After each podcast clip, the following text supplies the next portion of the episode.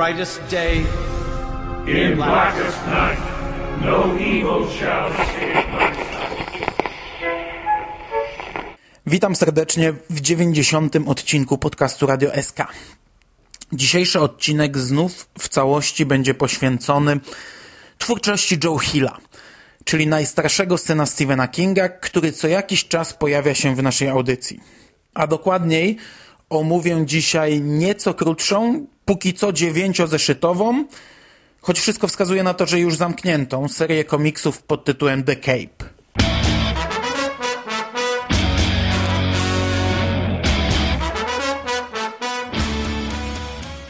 Komiks trafił do sklepów dwa lata temu, ale początek planów na jego stworzenie sięga drugiej połowy pierwszej dekady XX wieku.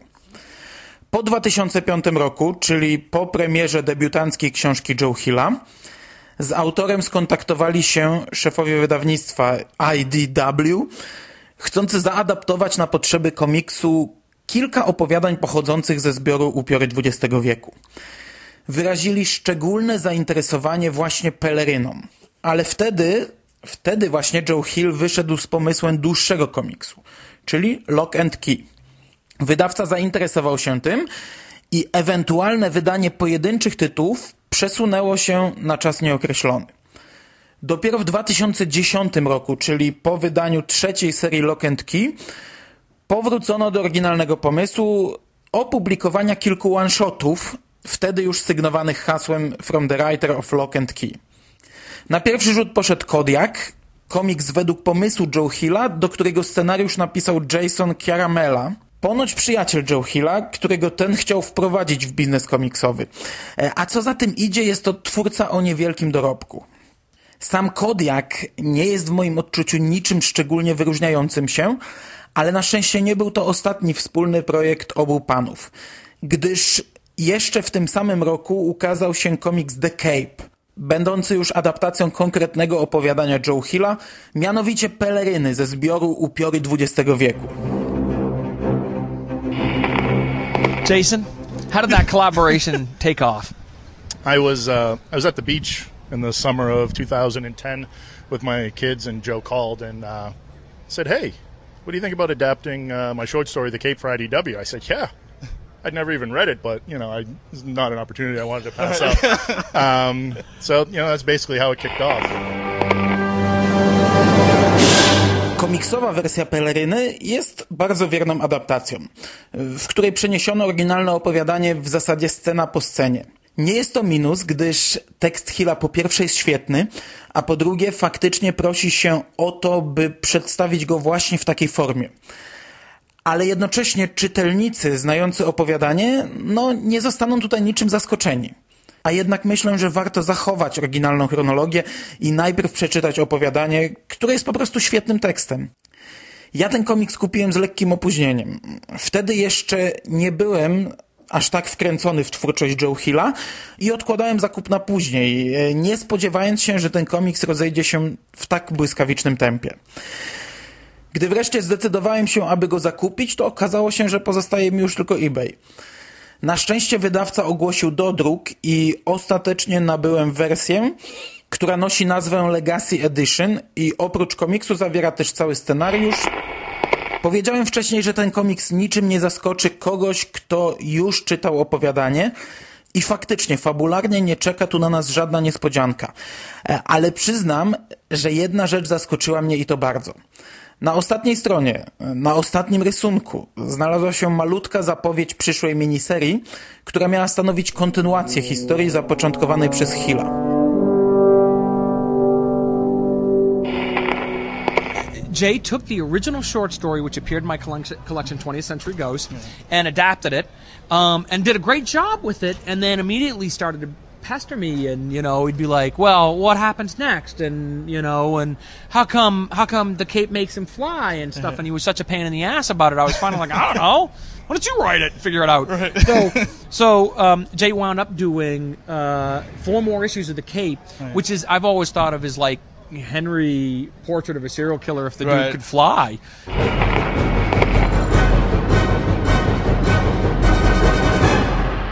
I to była kapitalna wiadomość, o której nie wiedziałem przed lekturą komiksu. Efekt końcowy tak bardzo spodobał się szefom wydawnictwa, że jeszcze przed premierą komiksu podjęto decyzję o jego kontynuacji. Późniejsza wysoka sprzedaż i bardzo dobre recenzje tylko potwierdziły słuszność tej decyzji. Ja przyznaję, że byłem zachwycony takim obrotem spraw, ale też trochę obawiałem się o poziom kontynuacji i nawet teraz, gdy już wiem, że te obawy się nie potwierdziły, to wiem także, że wiele osób będzie niezadowolonych z pociągnięcia dalej tego całego wątku.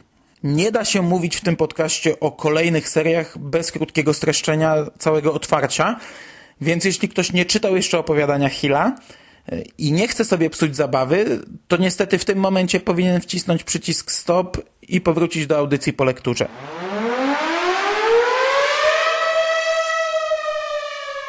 Pierwszy komiks, a tym samym i opowiadanie Joe Hilla, przedstawia nam historię młodego mężczyzny, który odkrywa, że peleryna służąca mu w dzieciństwie do zabawy w superbohatera naprawdę ma nadprzyrodzone moce.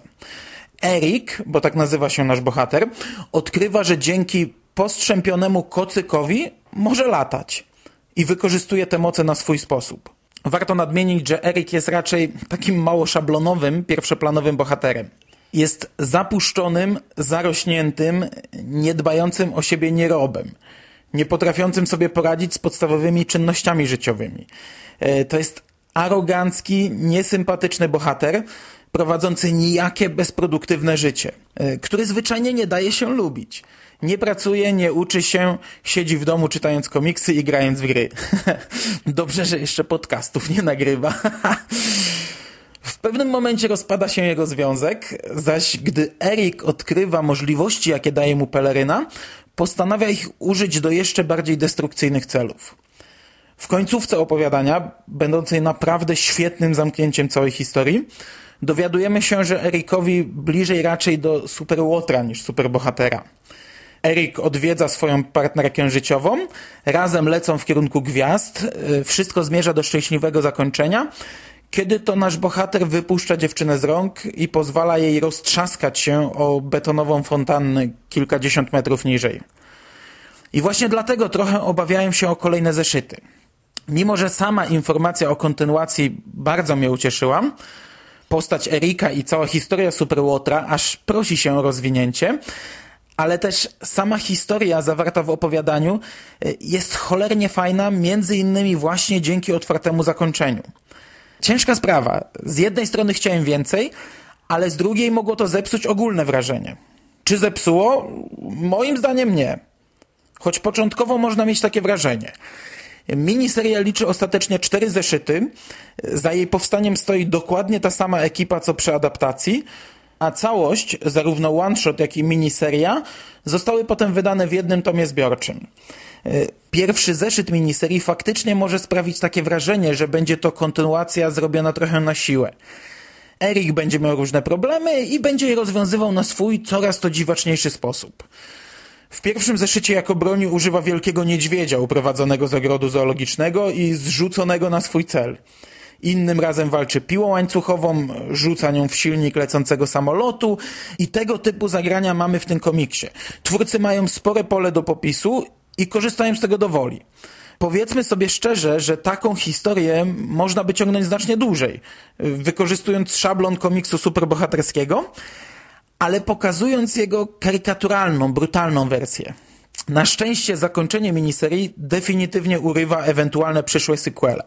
Zresztą jak się szybko okazało, ten komiks nie ograniczał się tylko do schematu nawalanki w każdym zeszycie. Erik staje się jeszcze bardziej brutalny i konsekwentnie realizuje cel zniszczenia ludzi, których obwiniał swój los. Jednocześnie cały czas śledzimy skrawki retrospekcji z dzieciństwa dwóch braci, które w większości ograniczają się do ich zabaw w superbohaterów i ściśle łączą się z wydarzeniami rozgrywającymi się obecnie. W recenzji dla serwisu Joe Hilla Nocny napisał coś takiego. Trzeba przyznać, że kontynuacja wyszła bardzo ciekawie. Absolutnie nie pojawia się tutaj wrażenie, że dalsze losy Erika są doklejone. Przeciwnie, pokuszę się nawet o zdanie, że teraz to opowiadanie wygląda jakby urwane. Jakby w książce brakowało stron. I ja podpisuję się pod tym stwierdzeniem. Podchodziłem do tej serii z radością, ale i z pewnymi obawami. Początek zdawał się zwiastować jakąś zwykłą rozwałkę, ale ostatecznie seria komiksów okazała się kapitalnym zamknięciem całej historii.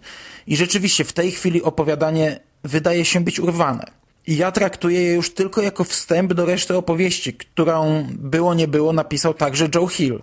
Nocny napisał w swojej recenzji coś jeszcze. Cytuję. Muszę nadmienić, że scenarzysta mógł bardziej uzasadnić motywy, jakie kierowały głównym bohaterem w stosunku z matką. Uważam, że w tym przypadku czyny Erika były mocno nieadekwatne. I tutaj znów muszę się zgodzić, ale też myślę, że tak nagły i przesadzony wybuch agresji Erika zostaje wytłumaczony w kolejnej serii komiksów spod szyldu The Cape, mianowicie The Cape 1969.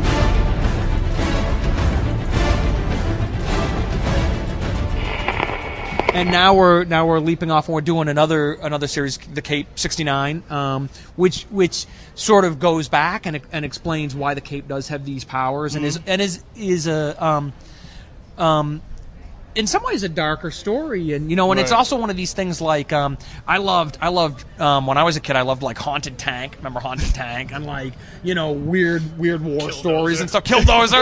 Yeah. The um and so it's a little bit like that. It's a little bit of a throwback to kind of like the weird 70s war comics. And, Seria stanowi prequel opowiadający losy ojca chłopców i tego, w jaki sposób zdobył on swoje moce. Historia znów zamyka się w czterech zeszytach i przedstawia nam losy kapitana oddziału, którego helikopter został zestrzelony nad terytorium wroga. Jedyną osobą, która wychodzi z tego cało, jest właśnie ojciec późniejszego właściciela peleryny. Bohater trafia do niewoli, gdzie poznaje lokalnego dziwaka obdarzonego supermocą. W pewnym momencie ci dwaj bohaterowie są zmuszeni do konfrontacji, podczas której ten dziwaczny czarodziej, y, dotykając naszywki na ramieniu kapitana Chase'a, przekazuje mu swoje moce. Dalsza część historii to już tylko obraz zemsty kapitana na żołnierzach Wietkongu. I tutaj również przedstawiono błyskawiczną przemianę bohatera, który dla odmiany zmienia się z lekarza niezdolnego do zabijania w żądną krwi bestię. Ta przemiana jest jeszcze bardziej mocna i gwałtowna niż w pierwszym komiksie, co w pewnym stopniu tłumaczy właśnie późniejszą przemianę Erika opisaną w poprzednim komiksie, w pewnym sensie rozgrzeszając też odrobinę tego bohatera. Don't kill me! Don't kill me, man!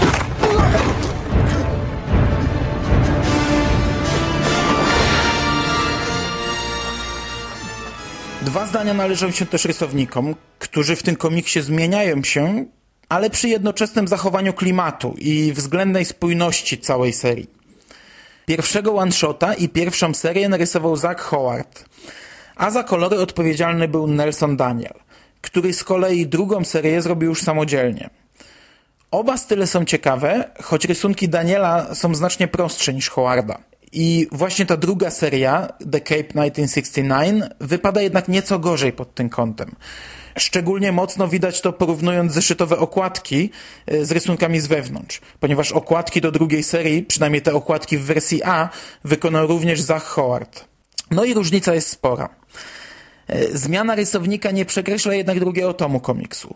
E, Nelson Daniel rysuje nieco inaczej, ale też historia przedstawiona w tym tomie rozgrywa się w zupełnie innych czasach, innym miejscu i innych realiach. W moim odczuciu warstwa wizualna całej peleryny jest jej ogromnym atutem. W pierwszej serii rysunki są mroczne, e, a przynajmniej w tej części, której akcja rozgrywa się w czasach obecnych, cały komiks jest dość krwawy i brutalny, a także pełen całkiem mocnego języka. To, co charakteryzuje pelerynę, to sposób cieniowania, nawiązujący do klasycznych komiksów superbohaterskich, mianowicie użycie kropkowania. Taki styl oczywiście może się nie podobać, ja to rozumiem, ale ja kupiłem go w zasadzie od pierwszej strony. Komiks zawiera sporo świetnych, dużych plansz, zajmujących całą stronę, a, a czasem takich dwustronnicowych. Jedyne, co moim zdaniem było źle przemyślane, choć mam wrażenie, że tyczy się to tylko prequela, to ułożenie stron. Kilka razy, mm, a zważywszy na małą objętość serii, to było to jednak o kilka razy za dużo. Prawa, nieparzysta strona przedstawia rysunek, który ma nas zaskakiwać. E, Dajmy na to, cała lewa strona przedstawia rozmowę dwóch bohaterów, a na wielkim rysunku z prawej jeden z nich dostaje kulę w łeb. I to się naprawdę źle czyta, gdy mamy przed sobą całą rozmowę dwóch bohaterów, z góry wiedząc, że za chwilę jeden z nich umrze. Co w założeniu miało nas zaskakiwać.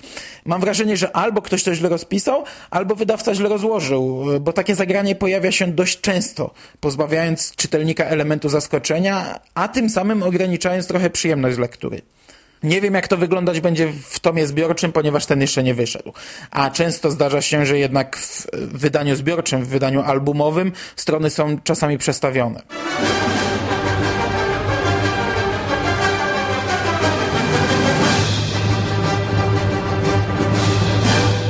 Podsumowując, poza składem 1969 nie mam w zasadzie żadnego zarzutu pod adresem tych komiksów. Podoba mi się w nich wszystko, począwszy od opowiedzianej historii, a skończywszy na sposobie jej przedstawienia. Rozumiem osoby, które po lekturze opowiadania nie sięgną po komiks, uznając go za zbędne rozszerzenie, ale myślę, że jeśli już ktoś rozpocznie lekturę, to wraz z jej zakończeniem będzie zadowolony. Tak naprawdę jest to atrakcja na jeden wieczór. Oba tomy czyta się błyskawicznie, w zasadzie płynąc przez ten komiks. Każdy komiks napakowany jest akcją, e, napisany bardzo prostym językiem i jeśli czyta się to tak jak ja to robiłem, czyli w wydaniu zeszytowym, to ledwo zaczniemy jeden rozdział, a już musimy sięgać po następny. Gdy komiks ukazywał się regularnie, ja tylko zacząłem go czytać. A tak na dobre wziąłem się za niego dopiero, gdy ukazała się już całość. I w tym przypadku cieszę się, że zdecydowałem się na czytanie w całości, bo te zeszyty są naprawdę krótkie. Czyta się je błyskawicznie i jak już się zacznie, to nie sposób oderwać się od tego komiksu, zanim nie doczyta się go do końca. Całość stanowi naprawdę świetny produkt i można mieć różne zdanie na temat tego, czy te komiksy były w ogóle potrzebne, ale zapewniam Was, że jeśli podobało Wam się opowiadanie Hilla i jeśli zdecydujecie się na lekturę komiksów, to nie będziecie zawiedzeni. Ten komiks to jest kawał bardzo dobrej roboty i trochę szkoda, że to już najprawdopodobniej koniec całej tej komiksowej peleryny.